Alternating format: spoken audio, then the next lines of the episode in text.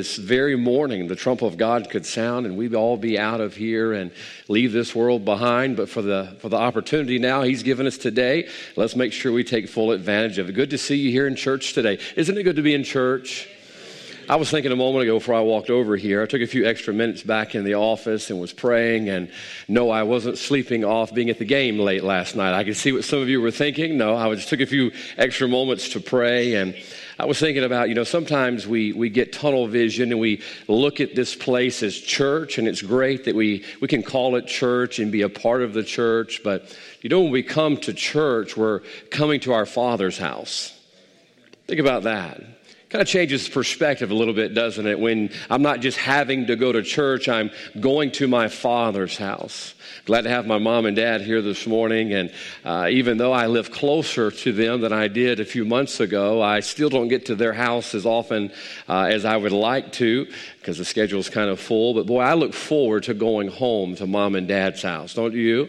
I look forward to going and spending time there. It's not something I get uncomfortable about. Matter of fact, uh, when I walk in the house, I go open the fridge like I still live there.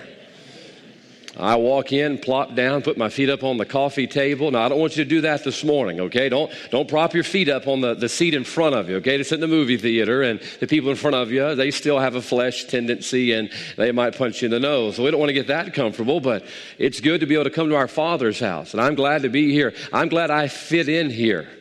I'm glad I feel like I belong here. I told my wife yesterday, you're going to hear a lot about my ball game experiences yesterday. And for the guys that are behind me, don't worry, guys. I won't tell any secrets. What happened in uh, Baton Rouge will stay in Baton Rouge between us. But give you some illustrations this morning about our, our day yesterday. My first LSU ball game, never been to one, and what an experience that was. And we had to walk through the tailgating area to get to where we were going to listen to the band warm up. And I'm just going to put it this way there were a lot of people there soaking up the experience, soaking it up, literally. And uh, we were walking through there, and man, it was they had stuff cooking and grilling. Man, it smelled good, and certain areas didn't smell as good as the other areas. And there were a lot of people taking full advantage of the festive atmosphere and soaking up the uh, the event that was there that day. And as we walked through there, in that one particular area of the tailgating, I looked at my wife and I said, "You think they can tell we don't belong here?" You know, you feel like as a Christian when you're walking through an area that may not be as Christian as you would like it to be, you kind of feel like everybody can spot you. We were all dressed in our LSU stuff, and, uh, you know, I don't know that they could tell it, but I, boy, I didn't feel real comfortable in that tailgating area. I didn't feel like quite, you know, that it was somewhere that I fit in very well. But I want you to know, I'm glad that I don't feel that way here today. I come to God's house. I get around my brothers and sisters in Christ and part of the family of God and the house of, of God and my Father's house. I, I feel like I belong here and a part of this, and I hope you do. And if you don't, I hope you will before you leave here today. We kind of have a quota that if you're visiting here today, you're supposed to at least get five handshakes. So if you didn't get your hand shook five times, you come let us know, and we'll get with the quality control department on that, all right? It is good to see you here today. I hope you've looked forward to what God has planned for us. And uh, let's go ahead and open his word this morning. Turn to Nehemiah chapter 2, actually, chapter 1 and chapter 2, if you don't mind. When you get there, let's stand if you can. If you can't, just follow along with us. Nehemiah chapter number 1. And we're going to pick up in verse number one. We're going to read down through about verse number three. And we're going to read over in chapter two, verse one, two, and three as well there. Nehemiah chapter one. And let's pick up in verse number one, right after the book of Ezra. Nehemiah chapter 1. Let's look at verse number 1. The Bible says, The words of Nehemiah, the son of Hachaliah, and it came to pass in the month Chislev, in the 20th year, as I was in Shushan the palace, Hananiah, one of my brethren, came he and certain men of Judah, and I asked them concerning the Jews that had escaped, which were left of the captivity, and concerning Jerusalem. Now, Nehemiah is now the cupbearer in the king's palace after they were taken into captivity, and he's asked some people from back home in Jerusalem how things are. Verse number three, they give him this report, and they said unto me, The remnant that are left of the captivity there in the province are in great affliction and reproach. The wall of Jerusalem also is broken down, the gates thereof are burned with fire. Let's go ahead and read verse four. And it came to pass when I heard these words that I sat down and wept and mourned certain days and fasted and prayed before the God of heaven. Now look at chapter 2, verse 1. Chapter 2, verse 1, the Bible says, And it came to pass in the month Nisan, in the 20th year of Artaxerxes the king, that wine was before him, and I took up the wine and gave it unto the king. Now, I had not been before time sad in his presence. So Nehemiah has received this tragic word of how things are back home, and his countenance is sad. And the Bible says he had not been, been sad in the presence of the king before. Verse number two, the Bible says, Wherefore the king said unto me, Why is thy countenance sad, seeing thou art not sick? This is nothing else but sorrow of heart. Then I was very sore afraid. Verse 3, the Bible says, And said unto the king, Let the king live forever. Why should not my countenance be sad? When the city, the place of my father's sepulchres, lieth waste, and the gates thereof are consumed with fire. Let's just stop there. We'll read more later. Let's pray. Let's ask the Lord to bless. Lord, I thank you for your word. Thank you for the testimony of Nehemiah. And Lord, I pray we would take this living example, uh, Lord, and glean from it today. Lord, I pray that your will would be accomplished in all of our lives. Lord, I know that you desire the lost be saved today, so we pray that your Holy Spirit would make that known to them and they would come and trust you today as Savior. Father, I pray for the save, our hearts would be stirred for your will and the work that you've called us here to. And for all that you do today, we'll thank you and we'll give you the glory in Jesus' name. Amen. You may be seated.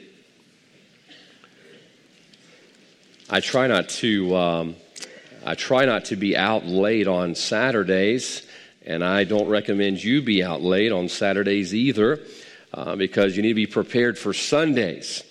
And I had never been to an LSU game before, and they're always on Saturday. Most of the time, they're on Saturday. And so we decided to go down yesterday. It was in Baton Rouge. Had a wonderful time, had a good game down there, and had a few tense moments. And uh, we parked 1.8 miles from the stadium because that was the only place we could find a, a parking lot uh, or a parking grass. I don't know if it was a lot, but it was a parking grass. Is where we found a park. And but the Heath did a magnificent job of maneuvering our vehicle through the mob and getting us parked and getting us home safely. And um, as we parked there, you know, we had a walk after the game was over. The game started at 7. About four hours after 11 o'clock, we left the stadium, had to walk 1.8 miles back to our car. And by the time we got back to the car, we went back to Brother Heath and uh, Brother Brent's mom and dad's house to get our car and didn't get home until about 2.30 this morning. Now, I don't recommend that on a normal basis, okay? Don't stay out till 2.30 in the morning, uh, especially when it's on a, on a Saturday night. But this morning I found, uh, I found that one of the most troubling things was occurring in my body and in my mind this morning. I was having trouble being motivated to get out of bed. I don't know if you ever have that problem, but every once in a while I will have that problem of being motivated to get out of bed and go do what I know that I'm supposed to do. Sometimes we have trouble being motivated going to work. Sometimes we have trouble being motivated going to school. Sometimes we have trouble being motivated just to take out the garbage. But I think motivation is probably something we all deal with from time to time. But this morning I want to talk about probably one of the most difficult things we're motivated to do. When you think about life and all the things we have to do, I already have a schedule tomorrow. Siri was kind enough to go ahead and give me my reminders for tomorrow at 9 o'clock this morning. So as I'm sitting there studying, getting ready for today, she's reminding me of what I have to do tomorrow. I appreciate that about her. She's so diligent to remind me of how busy things are going to be here around here tomorrow. But it's hard to get motivated sometimes for all that you have to do. But even more so than that, the, the thing that I deal with most is the motivation to make a difference. Now, let me explain that to you just for a moment. Oftentimes, we come to the house of God, and when we come to the house of God, our Father loves us enough not to leave us the way that He finds us. And He wants to change us. He wants us to be different when we leave here today than we were when we arrived. By the way, we don't thank God that He loves us that much to change us and to make a difference in our lives. But I don't know about you, but I get very comfortable with who I am and where I am. I get very content with the person that I am. I compare myself to the worst of the worst, and I say, you know what? I'm better than them, and I'm okay to leave here the same way that I came here. But the desire of God is we leave here today being different But oftentimes it's hard for me to be motivated to be made different because I get comfortable and content with who I am. Not only is it hard for me to make a difference in who I am, but God calls us as Christians and as the church of the living God, His representatives on planet Earth. He calls us to go out into the world and to make a difference in the world that, he, that He's placed us in. You think about what he calls us in Matthew chapter 5. He calls us salt and light. You know what salt and light both do? They make a difference. Aren't you glad? I mean, thank the Lord for salt. Uh, there's been a few times I've, uh, I've had dinner at places and ate dinner with people, and if it wasn't for salt, it'd be a long evening. We'll just put it that way. I was over in Uganda several years ago, and we were eating at an orphanage. And the orphanage, all they had was this white mixture of maize corn, is what they call it. They would cook it in a pot and just stir it up, stir it up, stir it up, stir it up, and, and then it would have water. It was just that white maize corn with water. And because we were the honored guests, they gave us a heaping helping of it. And they didn't have any salt. Matter of fact, Brother Timothy, your brother, let me tell you what your brother did. We're sitting there, and I'm just trying to put this stuff down. It's, whew, it's rough. It's like really bad oatmeal, is what it tasted like. And I'm trying to put it down, and a few minutes later, Brother Timothy's brother walks around the corner, and his plate is empty. I says, How did you do that? He said, Brother, you just do what you got to do. And I looked, and he come from eating around back of the building. He, we have this running joke now that he eats it out back. He went out back and he poured it out. That's exactly what he did. That stuff was tough to eat. Why? There's no salt in it. But man, you get some salt in it. Boy, salt makes a difference. That's what God's called us to be in this world salt and light. Light makes a difference. Boy, last night we are at that ball game and they had these huge lights up around the, uh, the stadium there at Death Valley. And boy, it'd have been a different game if they hadn't had lights. That wouldn't have been quite as interesting to watch, but thank the Lord for lights. The lights shine down and make a difference in the stadium. You see, that's what salt and light do, they make a difference. And that's what God's called us to do.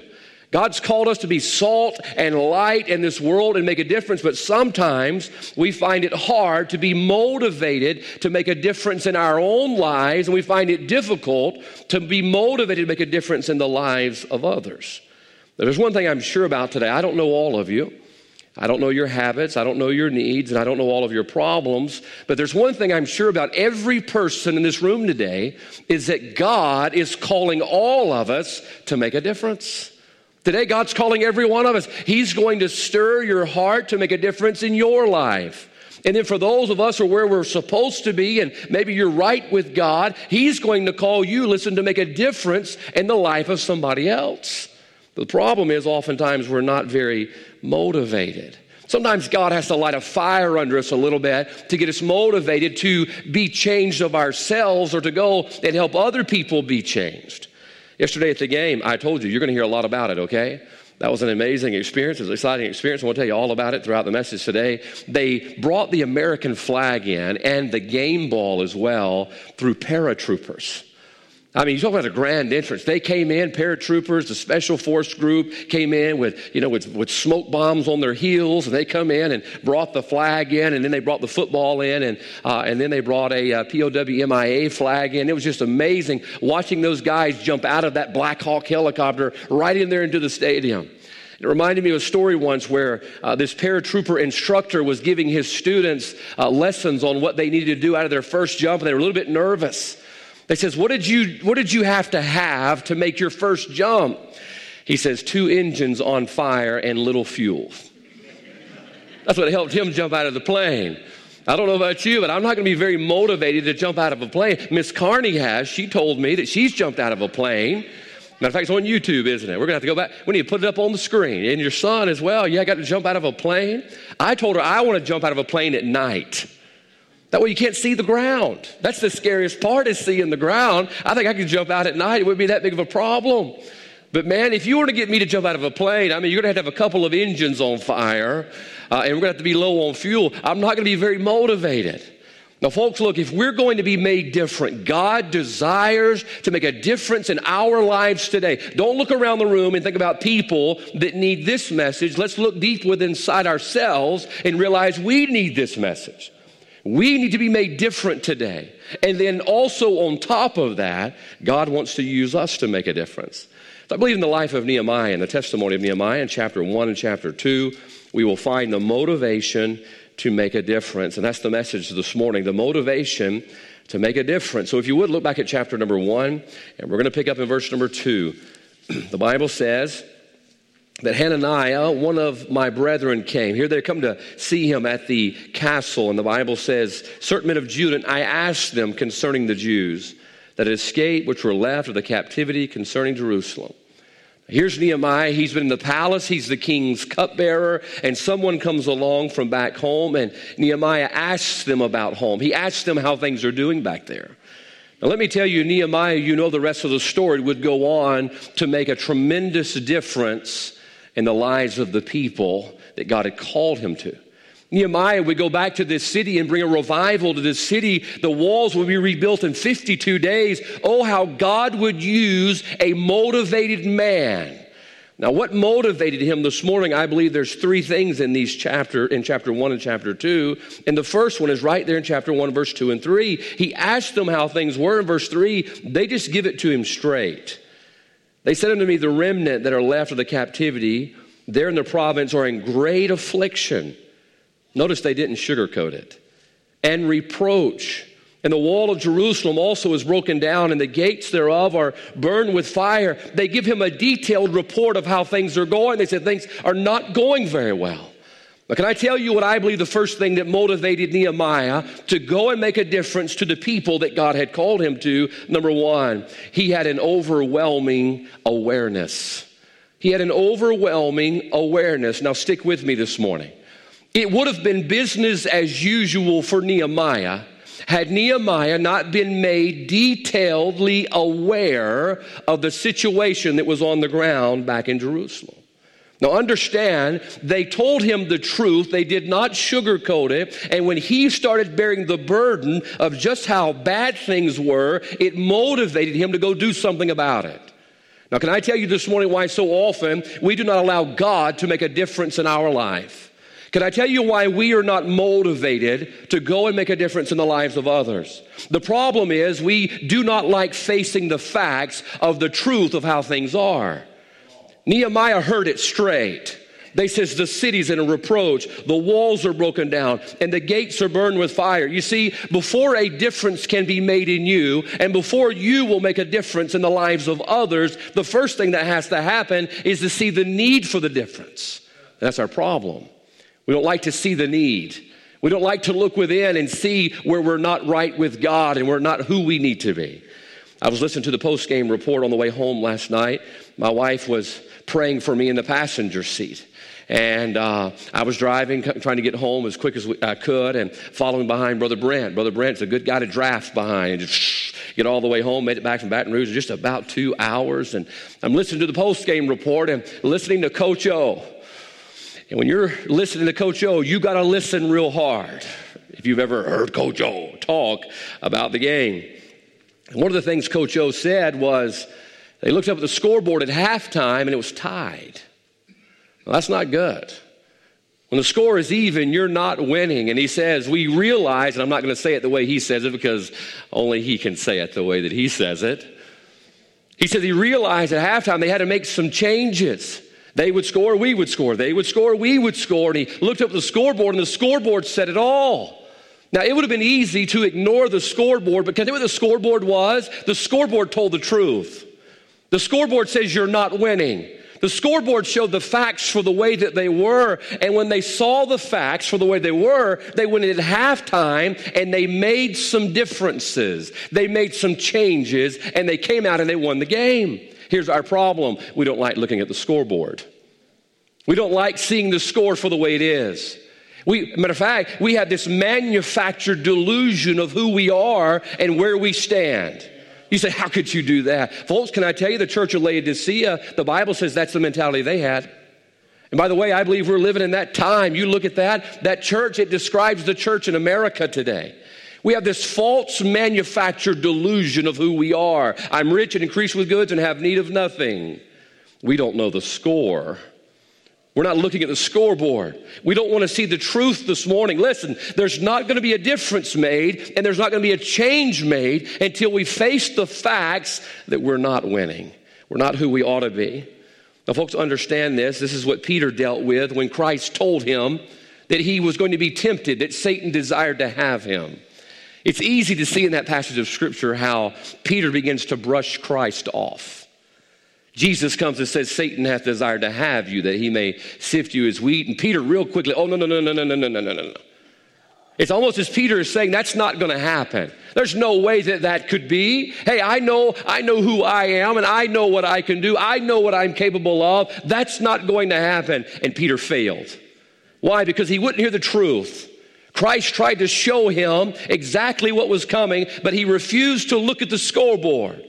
Now, folks, if we're going to be made different this morning and we're going to go out and make a difference in the lives of others, we must have an overwhelming awareness of just what the score is. And realize if we're not what we think we are, let's get right. Let's make the difference this morning. We need to look at the world. Everything's not okay. I would love to get up here this morning and tell you the church is doing well. We're, listen, the score's great. We're winning, just like LSU beat Florida yesterday. I mean, we're just winning. They're running the score up, and hey, we've got this thing in hand, but we don't. We're losing.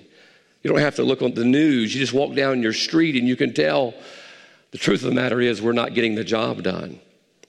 Now, here's what's interesting it doesn't feel good to hear the things Nehemiah heard in verse 3. You ever ask somebody how they're doing and they really don't want to hear the answer? Guilty. You ever run into somebody and you ask them how they're doing and they're all too ready to tell you the answer? Broke my leg, my dog died, had a flat tire, my house burned down. I didn't really want to know that. I was just doing the southern thing of saying, How are you? God bless you and bless your heart. You know? That's what we do here in this. We really don't want to know. We just, we're just, folks, can I tell you, I think this morning, many of us, we don't really want to know the truth. We don't want to know where we stand, but notice they gave it to him straight in verse number three. Is their reproach, great affliction. Bible says the walls are broken down, the gates thereof are burned with fire. Can I tell you something this morning that breaks my heart as a pastor? And I'm also going to confess to you the temptation is there as a pastor. What breaks my heart this morning is so many preachers are tempted to promote this disillusion because we don't want to hurt the countenances of people. It would have been easy for Nehemiah's counterparts to say, everything's going great. Looking good, Matt. We, we just built a new bank. Dollar General opened up down the street. You know, if they were still there, Dollar General would open up because they're opening up everywhere. Things going great. And Nehemiah would have felt good. But in order to get Nehemiah to feel good, they would have had to have lied to him. I fear this morning, look, and I'll tell you the temptation as a pastor, as a preacher is anytime you see missing people, to back off telling the truth. Why? Because you know when people get their feelings hurt and their countenances get affected, that that results oftentimes in empty seats. And it's just easier to tell people what doesn't hurt their countenance, but here's the problem. You can't do that without lying to them. Got to tell the truth people need to be aware of just what the score is this morning. We need to know where we stand. Listen, I didn't like preachers telling me that I was born a sinner. I was a good kid. I told you I was born, I was raised on Sesame Street in Mr. Rogers' neighborhood. I was a good kid. Preacher had the gall to tell me that I was a sinner. Can I tell you what that was? That was the score. For all have sinned. That's the score. By the way, all includes you too. That's the score. Now, it doesn't feel good, but you need to know the truth so that you can make a change and become what you could be through Christ. Nehemiah had an overwhelming awareness of what was going on. Now, folks, I hope you know by now, I've been here almost, I guess, five months. I try not to be mean. I don't go out of my way to be mean. I don't like being mean. I like making friends. So you went in the wrong profession. I didn't pick it. He called me. Amen. By the way, you called me too. Just remember that. If you didn't vote for me, then you okay, you got a, you got a gripe. But understand, folks, listen to me this morning. The temptation is to tell people what they want to hear so that it doesn't affect their countenance. Nehemiah's countenance was fallen. Look at it in chapter 2 and verse number 3. The king looks at him and says, Something's wrong with you. He had sorrow of heart.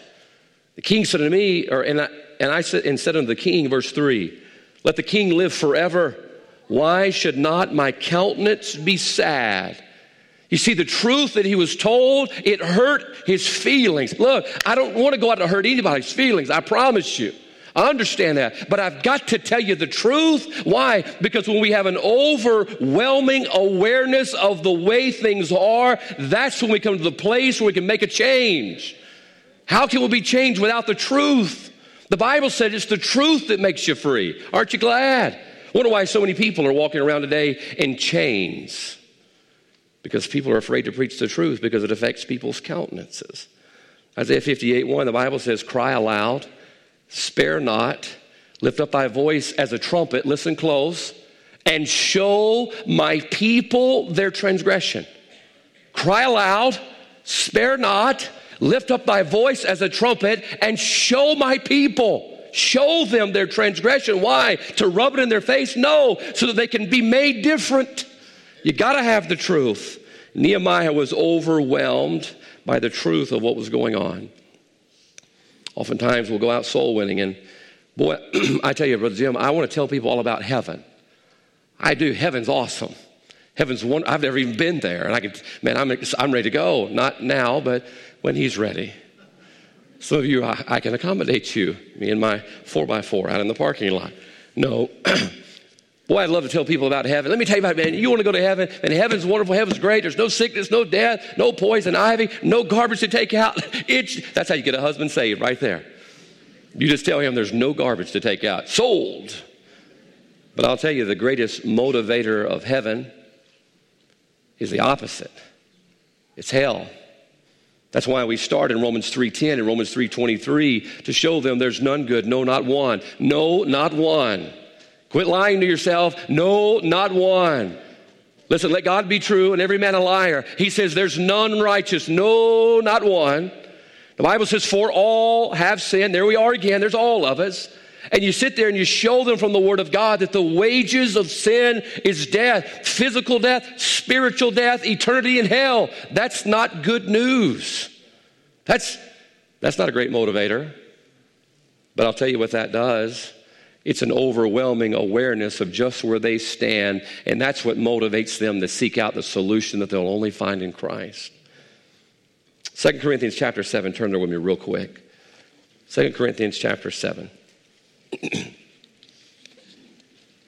want you to look down. I want you to see this for yourself. I'll make a promise to you that as a pastor, as your pastor, I would try to be sensitive to the Holy Spirit and not be mean unless I have to.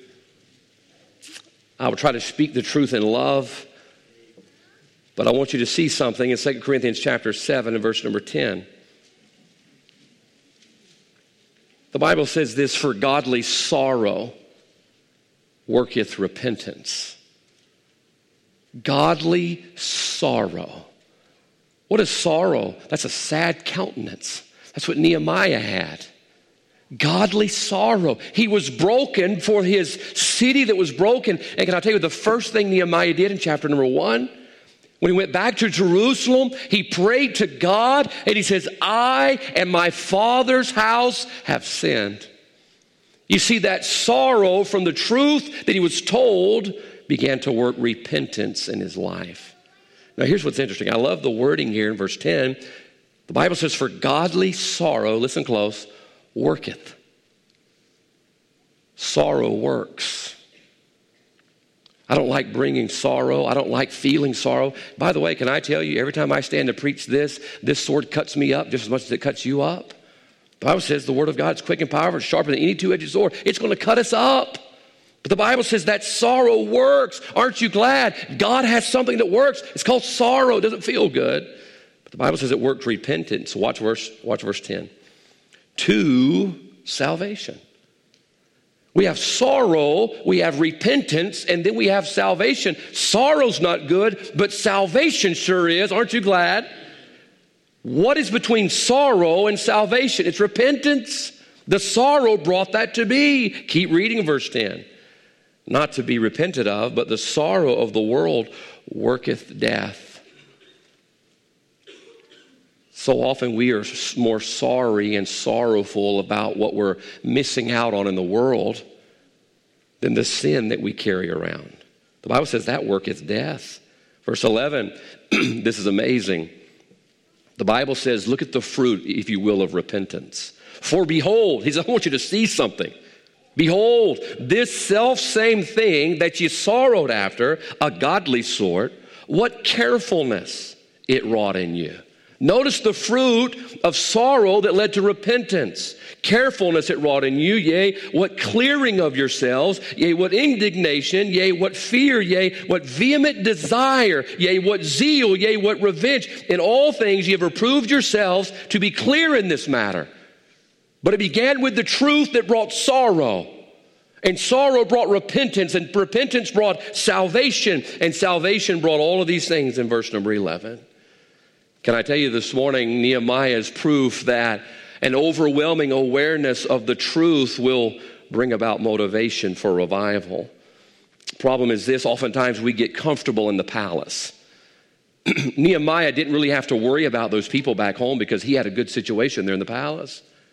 But Nehemiah cared enough to ask. Why? Because he wanted to know our problem is today, look, we're saved. We've got our fire insurance. Heaven's our home. We're excited about that. And hey, we're not worried about anybody else because we're in a pretty good situation of ourselves. I believe it's what Jesus was speaking of in John chapter 4 when the Bible says, Lift up your eyes and look upon the fields. Notice those words lift up your eyes and look. He says, You got to look and pay attention to the score. The score's not good. The fields are wide unto harvest. He says, Hey, we're behind here. The harvest is ready to be picked. It's ready to be harvested. And yet, I don't have laborers for that because you're not willing to lift up your eyes and look. Look at the scoreboard. Nehemiah would go on to say, I've got to hurry, but Nehemiah would go on to say, uh, the Bible says that the city's broken down. They're a reproach. He sees all the damage that's taking place here because of sin. And after a while, he was overwhelmed by it. It doesn't take long for you to ride up and down the roads of Hattiesburg and be overwhelmed by the need of our city for this church.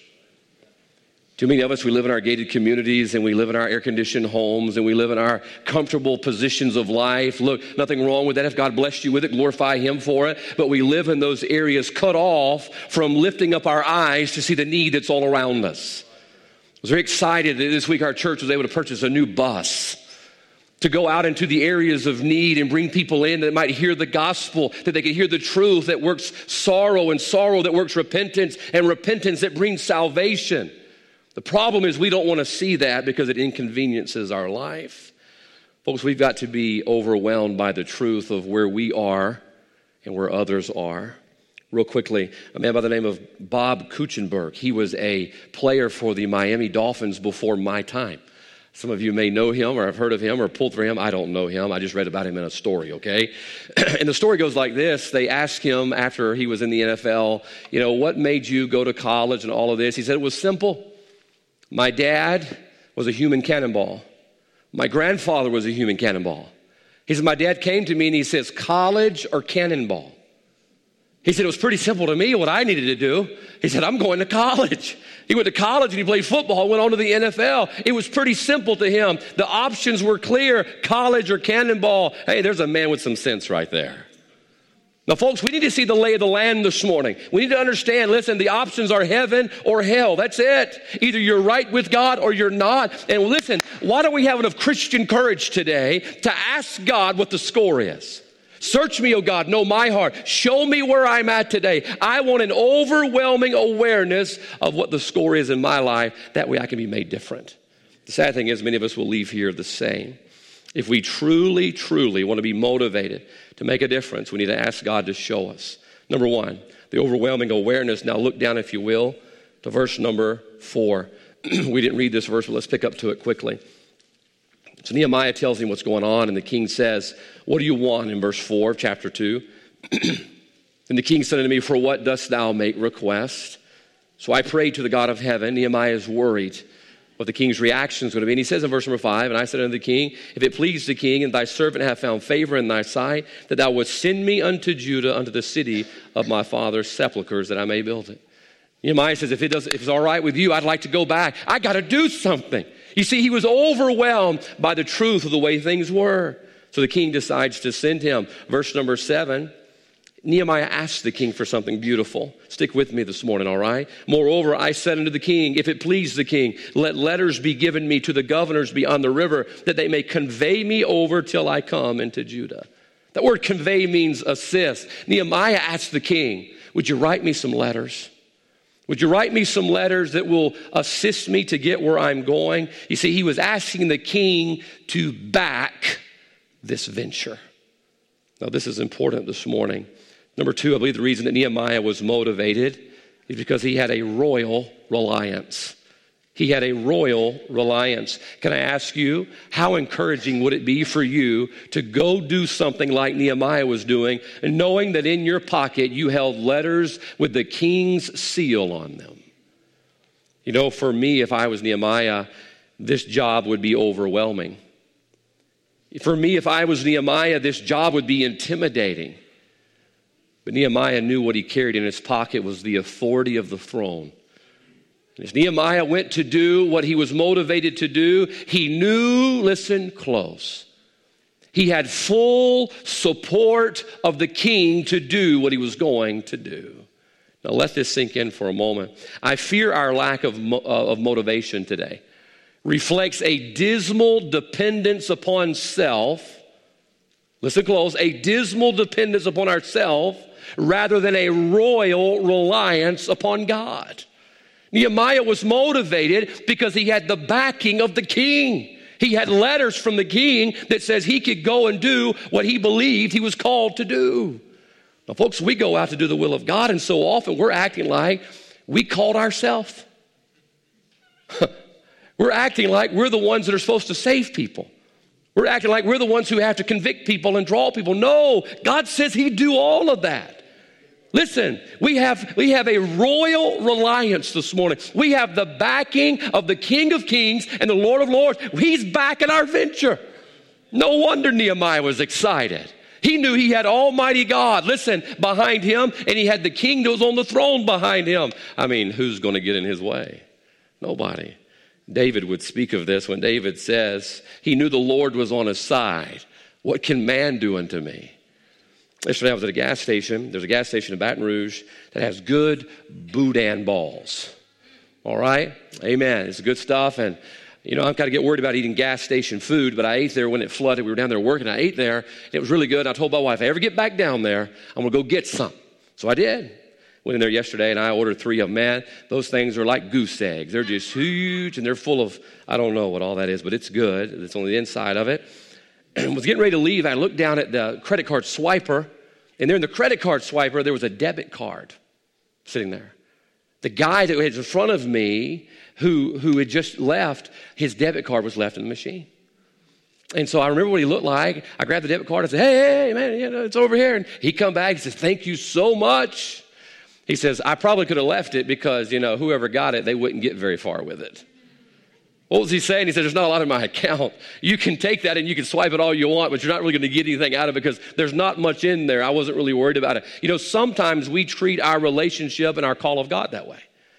We go out there with very little motivation, acting like God's broke, like God's run out of power. Can I tell you, when you have the backing of the king, you just go swipe that debit card. Why? Because it's not going to bounce. When God calls us to go, we go in His power, we go in the King's authority. No wonder He was motivated. Sometimes I believe we think it's up to ourselves to change ourselves. Aren't you glad it's God is the one that does the changing? Why did Bartimaeus cry out? I want you to think about a man who's blind. The Bible says he's just sitting there by the way. He's not motivated. Why? Because he can't change himself. He cannot bring his sight back. He can't do that. But all of a sudden, he hears Jesus coming along, and now we see a motivated Bartimaeus. He's jumping up, Jesus, thou son of David, have mercy on me. Man, this guy all of a sudden has found an inner motivation he didn't have. Why? Because now he has a royal reliance on the one who can get the job done. We see Jairus, we see the centurion, we see the woman with the issue of blood, 12 years. They were seeking out Christ. Why? Because they knew they could rely on Him to get the change done. Now, this morning, inevitably, there's some of us that are sitting here and we're thinking, I can't change. You don't know my problems. My sin is too deep. My, my stains are set in, and you don't know where I've been and what I've done. I want you to know the Bible tells us in the book of Isaiah chapter 1, verse number 18, though our sins be as scarlet. Our sins be as scarlet. We're talking about deep, dyed red. The Bible says they'll be white as snow. Though they be as crimson, they'll be as wool, the Bible says. That's what God can do. Listen, you can sit there your whole life and try to scrub your sins away. It'll never happen. You're incapable. You need a royal reliance upon the only one who can get the job done. And that ought to motivate you to beat it down to an altar this morning and cry out to God that He'd wash those sins away just like He did when I was a kid. So glad to be able to turn to one who can get the job done. This morning, understand this our motivation.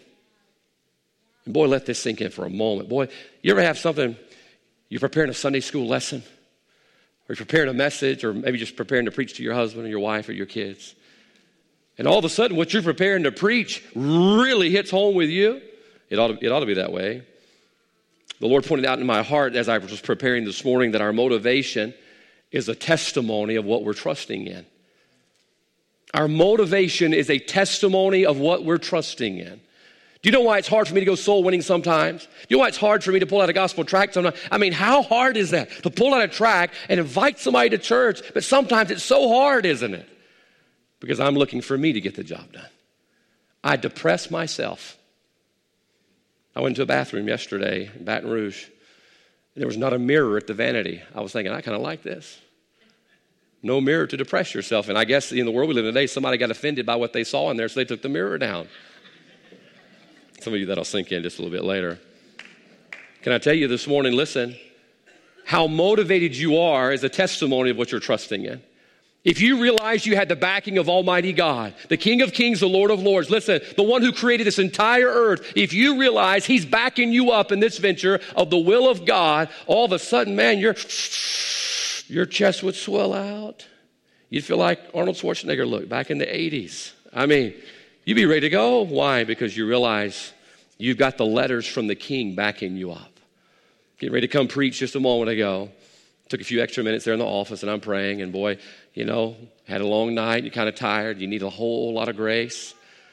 Well, what a blessing it was to know that what I held in my hand was not the words of Jeremiah Andrews, but I held letters from the king.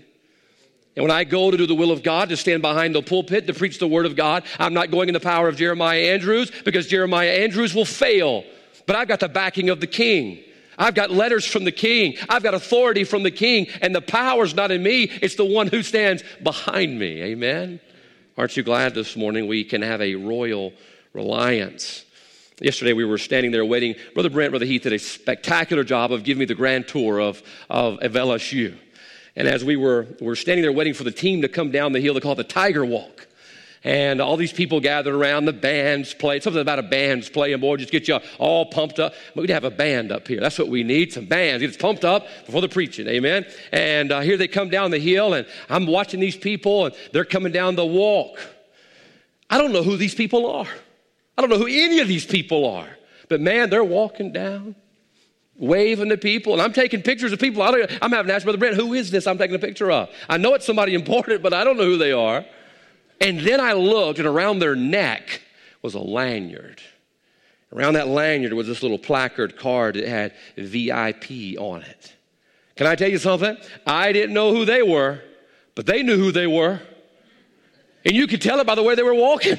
They come strutting down through there. I didn't know who these guys were, but you could tell they knew who they were by the way that they walked. Can I tell you, when I go into an apartment complex or I go down a neighborhood or a gated community and knocking on doors, people see this little scrawny, big eared guy walking down the street, hair falling out there in the back, and they don't know who I am. But by the grace of God, I ought to know who I am. The Bible says that I am an ambassador. That's what the Word of God says. I'm an ambassador for Almighty God. I'm out there taking the gospel of the Lord Jesus Christ to a world that's desperately in need of it, and they don't know. And sometimes we get intimidated because, you know, I'm just a nobody. Oh, no, the Bible says we're more than ambassadors. Romans chapter 8, the Bible says we're more than conquerors through God. That's who we are. Here's the problem, real quick. Here's the problem. The problem is we quit relying on the letters we quit relying on the letters. He gave us these letters. We, this is the authority and power of the king.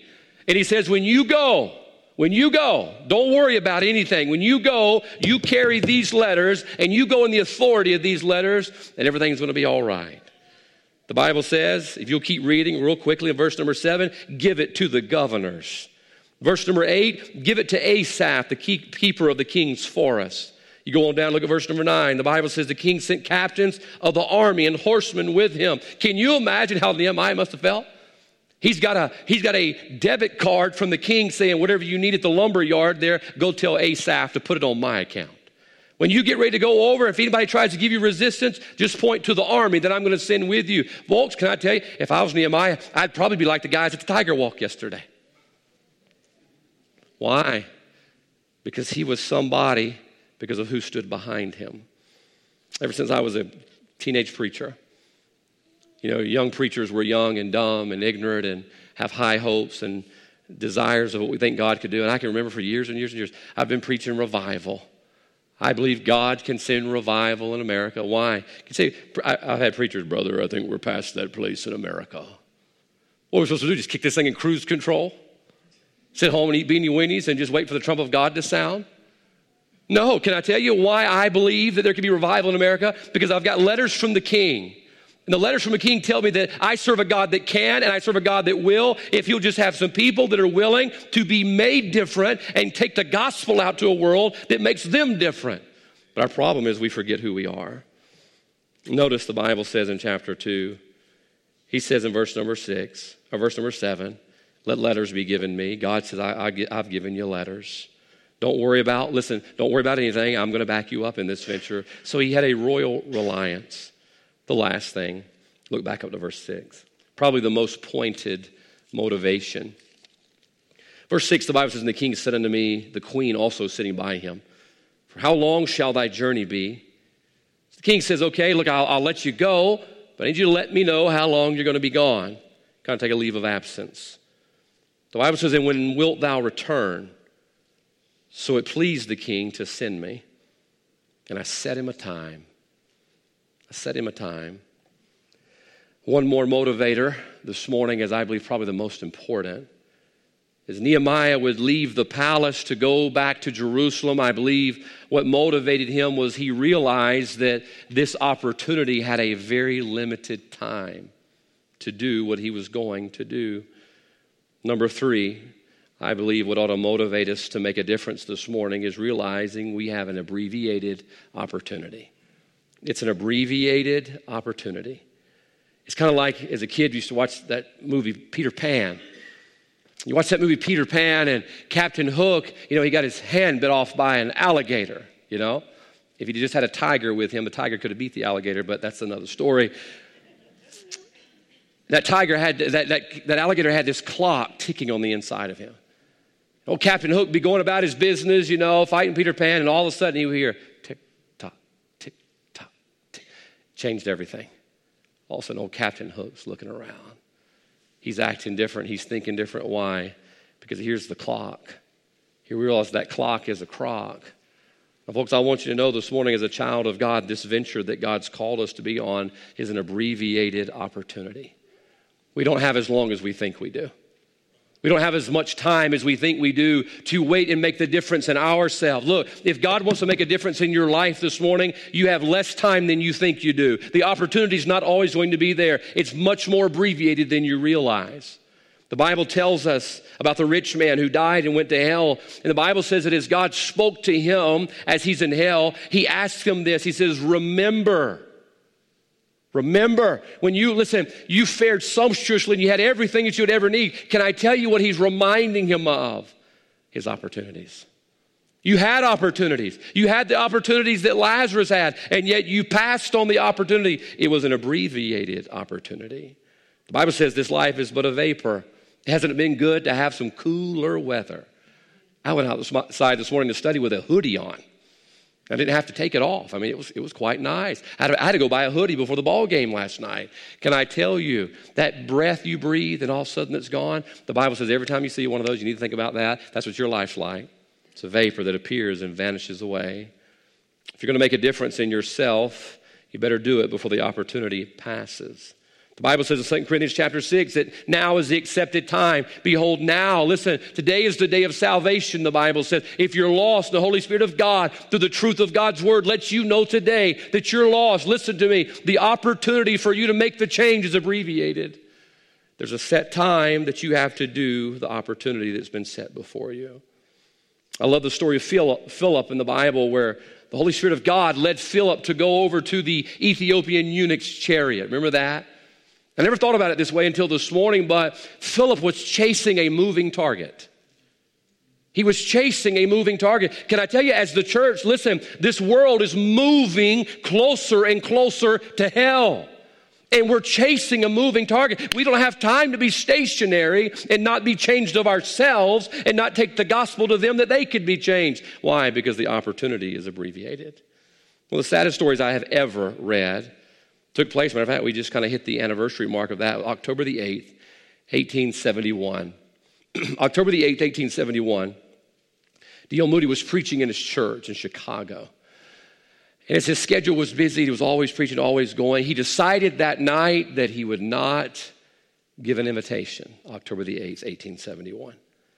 He preached and he preached and had a lot going on. So he said, you know, next Sunday we'll give a grand invitation. All these can come to Christ. And the night of October the 8th, 1871, was when the Great Chicago Fire would break out and burn through Chicago. Many of the people that sat in that service on that night would walk out never to return, would lose their life in the Great Chicago Fire. D.L. Moody would say this in his own testimony it was the greatest mistake of my life. He says, As God is my witness, I'd give my right arm to have that opportunity back, but he would never get it back because the opportunity was abbreviated. Can I tell you something this morning? What ought to motivate you to be made different today and to go make a difference in the life of somebody else today is the fact that the opportunity is now and the opportunity is abbreviated. You may not have tomorrow to tell your neighbor about Christ. You may not have tomorrow to, to, to witness to mom and dad one more time. You may not have tomorrow to get right with God. Listen, it could be your October the 8th, 1871 today, and it'll be the last time you ever walk out of this building. Folks, we ought to be motivated to be changed this morning. The sad thing is, we are going to wait to be motivated when God lights that fire under us. We're going to wait to be motivated like the rich man until it's too late. When God gives us an opportunity today to be made different, God wants to make a difference in our life today. God wants to use you to make a difference in somebody else's life today. But what's it going to take to motivate us? Well, for Nehemiah, it was simply this it was an overwhelming awareness. He says, I see the score. It's not well. I need to, I need, I need to go do something. He had a royal reliance. He trusted the king who had given him all the authority and all the power and all the resources he needed. And then he realized that he needed to be motivated because the clock was ticking. Now, this morning, what kind of difference does God want to make in your life today? What kind of difference? I don't know what it is. I'm glad I don't know, but the Holy Spirit of God knows, and He's going to let you know. So, if God wants to make a difference in your life today, I pray you be motivated that you allow God to make the difference in your life. If you're here today and you're where you need to be, maybe this morning, there's others that are about you in your life who need to be different. And will only be different through the truth of God's word and somebody who, who's willing to love them enough to take it to them. Why don't you let God make a difference in you? And then why don't let God use you to make a difference in the life of somebody else today? Heads are bowed, eyes are closed. Let's stand together. our heads are bowed, our eyes are closed.